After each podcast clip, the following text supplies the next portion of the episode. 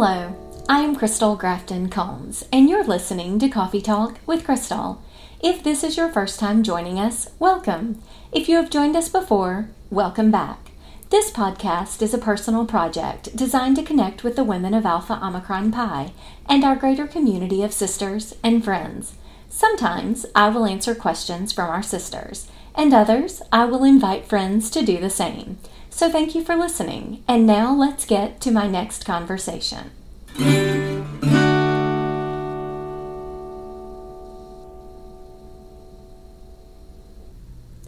Leadership Institute is home to one of our four executive board meetings each year. This year, of course, looked very different from years past. Just as LI was a virtual experience this year, so was our summer executive board meeting. We met via Zoom the week of Leadership Institute. As always, we began our meeting with ritual. I must once again extend my thanks to the members of RT&J for creating an online ritual that would allow this to happen. From there, we approved our consent agenda, which holds our meeting minutes, financial reports, and committee minutes. We declared any conflicts of interest, of which there were none, and we moved forward with the remaining business of the day. This business included an in depth financial review with a member of our FinLogic team with whom we partner. This is particularly important as we navigate the pandemic created by the novel coronavirus COVID 19. Our global end provides that AOPI members are enriched through lifelong friendships and an exceptional membership experience rooted in our rituals and culture principles. These benefits are achieved with good stewardship of resources. This is the part where the good stewardship of resources comes in. We must pay attention in these times about how we are managing our money in a way that will allow us to continue to strive for an exceptional membership experience, even in the midst of a pandemic. Following this discussion, we considered member reinstatement request and received a fraternity update from our executive director.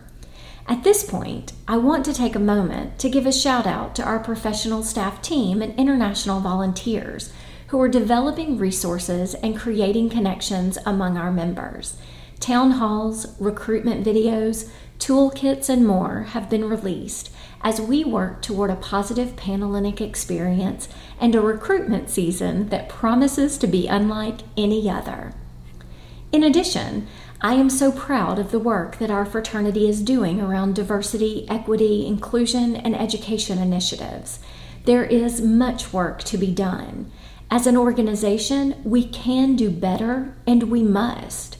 I look forward to our future as we continue along this journey. I also hope that my listeners will join me in a new series coming soon that will highlight our sisters of color as they share about life, sisterhood, and their AOPI experience.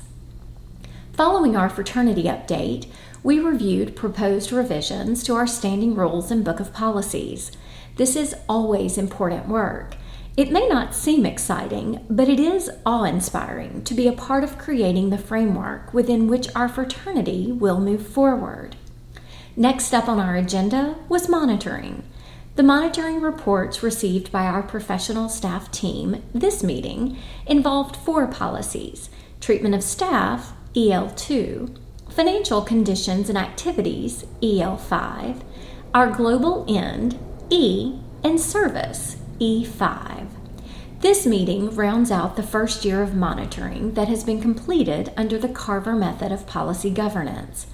This year has been an opportunity for us to learn from one another, to improve the process of policy development and monitoring, and to identify the baseline of where our fraternity is and where we are going. After a snack break, we moved into our committee updates.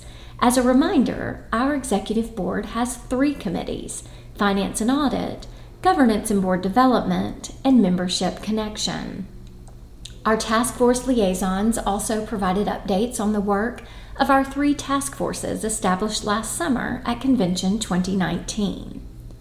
Following a dinner break, we received a legal update from Candace Harbour, our General Counsel, and a Council of Delegates update from Gail Fitzpatrick, our past international president and COD representative.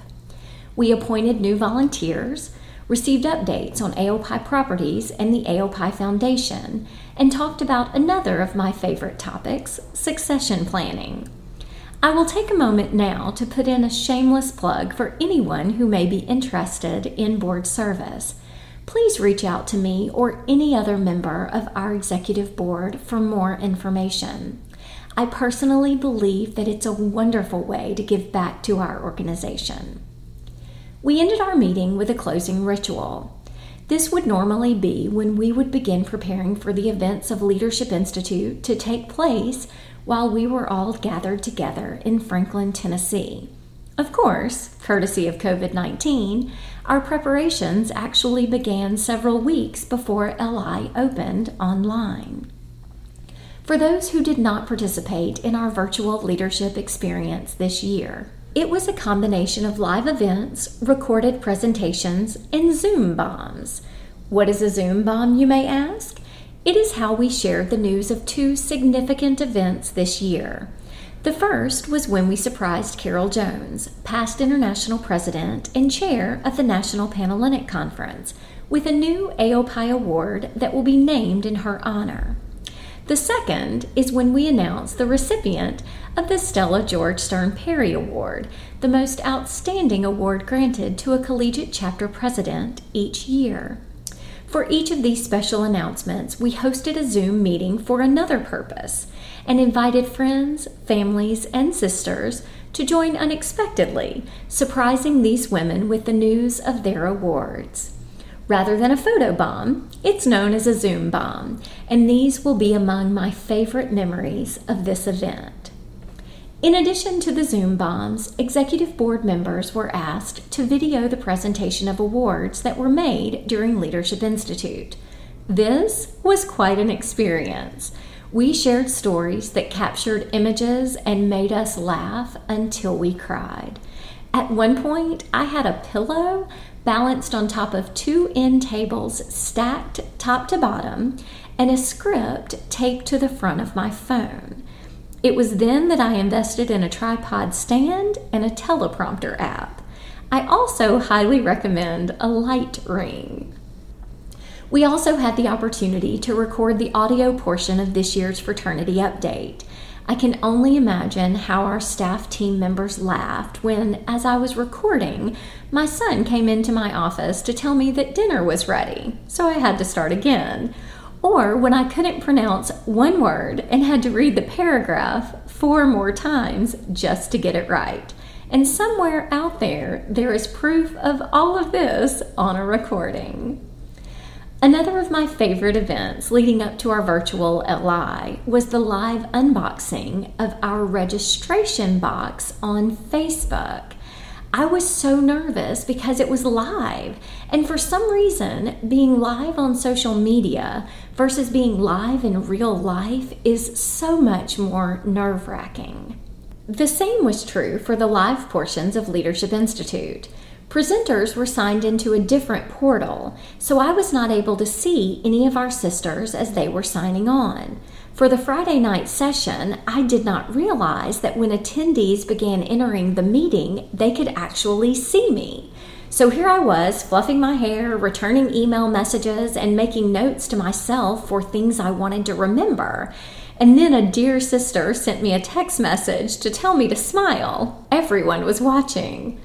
I have no words for how embarrassing that moment was except that I did it all over again the next morning as I was making more notes to myself and sipping my coffee.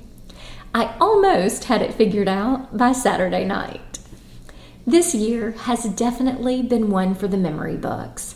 I do not think that anyone could have imagined at convention last year how these months would unfold. It has at sometimes been challenging and at others overwhelming. And yet, I have been so encouraged by how our sisters have come together in the spirit of love and friendship upon which we were founded.